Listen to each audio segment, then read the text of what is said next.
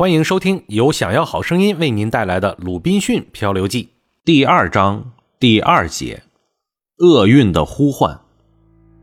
常言道：“富得快，麻烦来。”我的情形完全就是这样的。第二年，我的种植园大获成功，我从自己的地里收了五十捆烟叶，除了供应当地的需要外，还剩下很多。这五十捆烟叶，每捆一百多磅重。我都把它们晒好存放起来，专等那些商船从里斯本回来。这个时候，生意发展，资产丰厚，我的头脑里又开始充满了各种不切实际的计划和梦想。这种虚妄的念头往往会毁掉最有头脑的商人。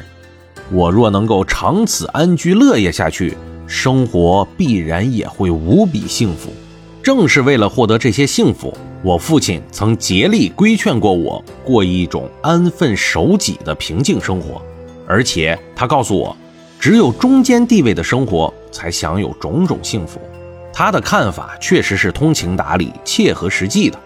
然而，冥冥中另一种命运在等待着我，我自己一手造成了自己的不幸，增加了自己的过错，使我后来想起来倍加的悔恨。我后来遭遇的种种灾难，都是由于我执迷不悟，坚持我遨游世界的愚蠢愿望，并刻意去实现这种愿望。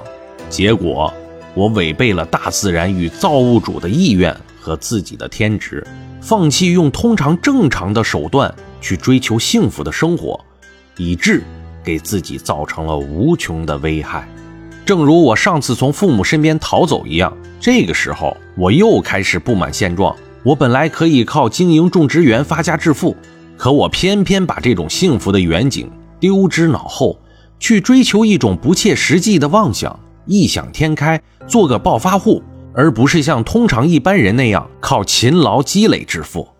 这样，我又把自己抛入了人世间最不幸的深渊。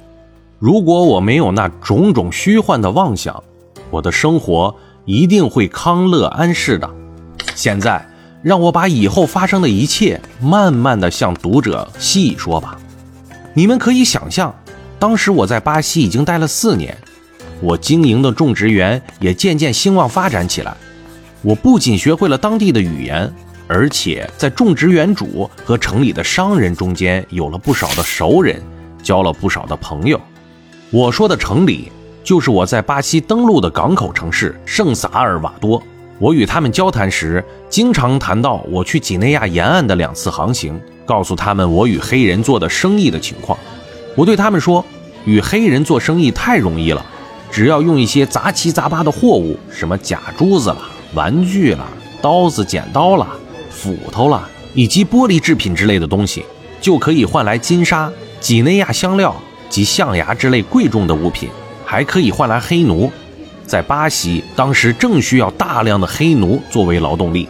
每当我谈论这些话题的时候，大家都仔细地倾听，尤其是买卖黑奴的事情，更引起他们的兴趣。当时贩卖黑奴的买卖还刚刚开始，从事贩卖黑奴的商人必须签约，保证为西班牙殖民地和葡萄牙殖民地供应黑奴，并必须获得西班牙国王或葡萄牙国王的批准。贩运黑奴是一种垄断的贸易，而在巴西，黑奴进口的数量不多，价钱也特别的昂贵。有一次，我与一些熟悉的种植园园主和商人又起劲儿地谈起了这些事情。第二天上午，有三个人来找我，他们对我说，他们对我昨天晚上谈的话题认真地思考了一下，特前来向我提出了一个建议，但他们说这建议必须保密。因此，他们要求我严守秘密。然后，他们对我说：“他们想装备一条船去几内亚。他们都像我一样有种植园，但最感乏力的就是劳动力。他们不可能专门从事贩运黑奴的买卖，因为他们回巴西后不可能公开出售黑奴。因此，他们打算只去几内亚一次，回巴西后把黑奴偷偷地送上岸。”然后大家均分到各自的种植园去。简而言之，现在的问题是我愿不愿意管理他们船上的货物，并经办几内亚海岸交易的事务。他们提出我不必拿出任何资本，但回来后带回来的黑奴与我一起均分。必须承认啊，如果这个建议是向一个没有在这儿定居，也没有自己经营的种植园的人提出来的话，确实是十分诱人的，因为这很有希望赚一大笔钱。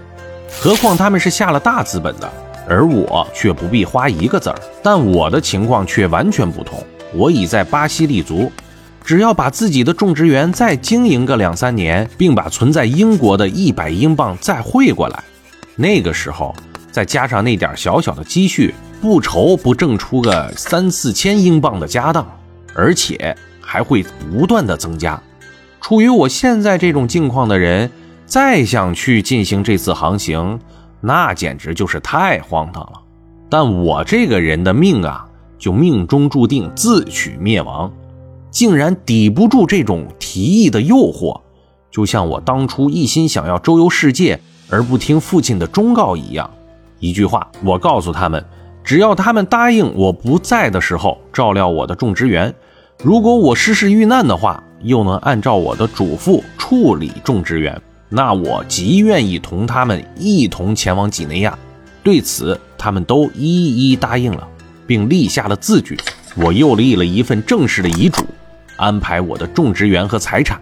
我立我的救命恩人船长为我种植园和财产的全权继承人。但他应该照我的遗嘱中的指示处置我的财产，一半归他自己，另一半运往英国。总之，我采取一切可能的措施，竭力保护好自己的财产，并维持种植园的经营。但是，如果我能用一半的心思来关注自己的利益，判断一下应做和不应做的事情，我就绝不会放弃自己正在日益兴旺的事业。把发家致富的前景丢之在脑后，而踏上了这次航行。要知道，海上航行总是凶险难测的，更何况我自己也清楚，我这个人啊，总是会遭到种种的不幸的。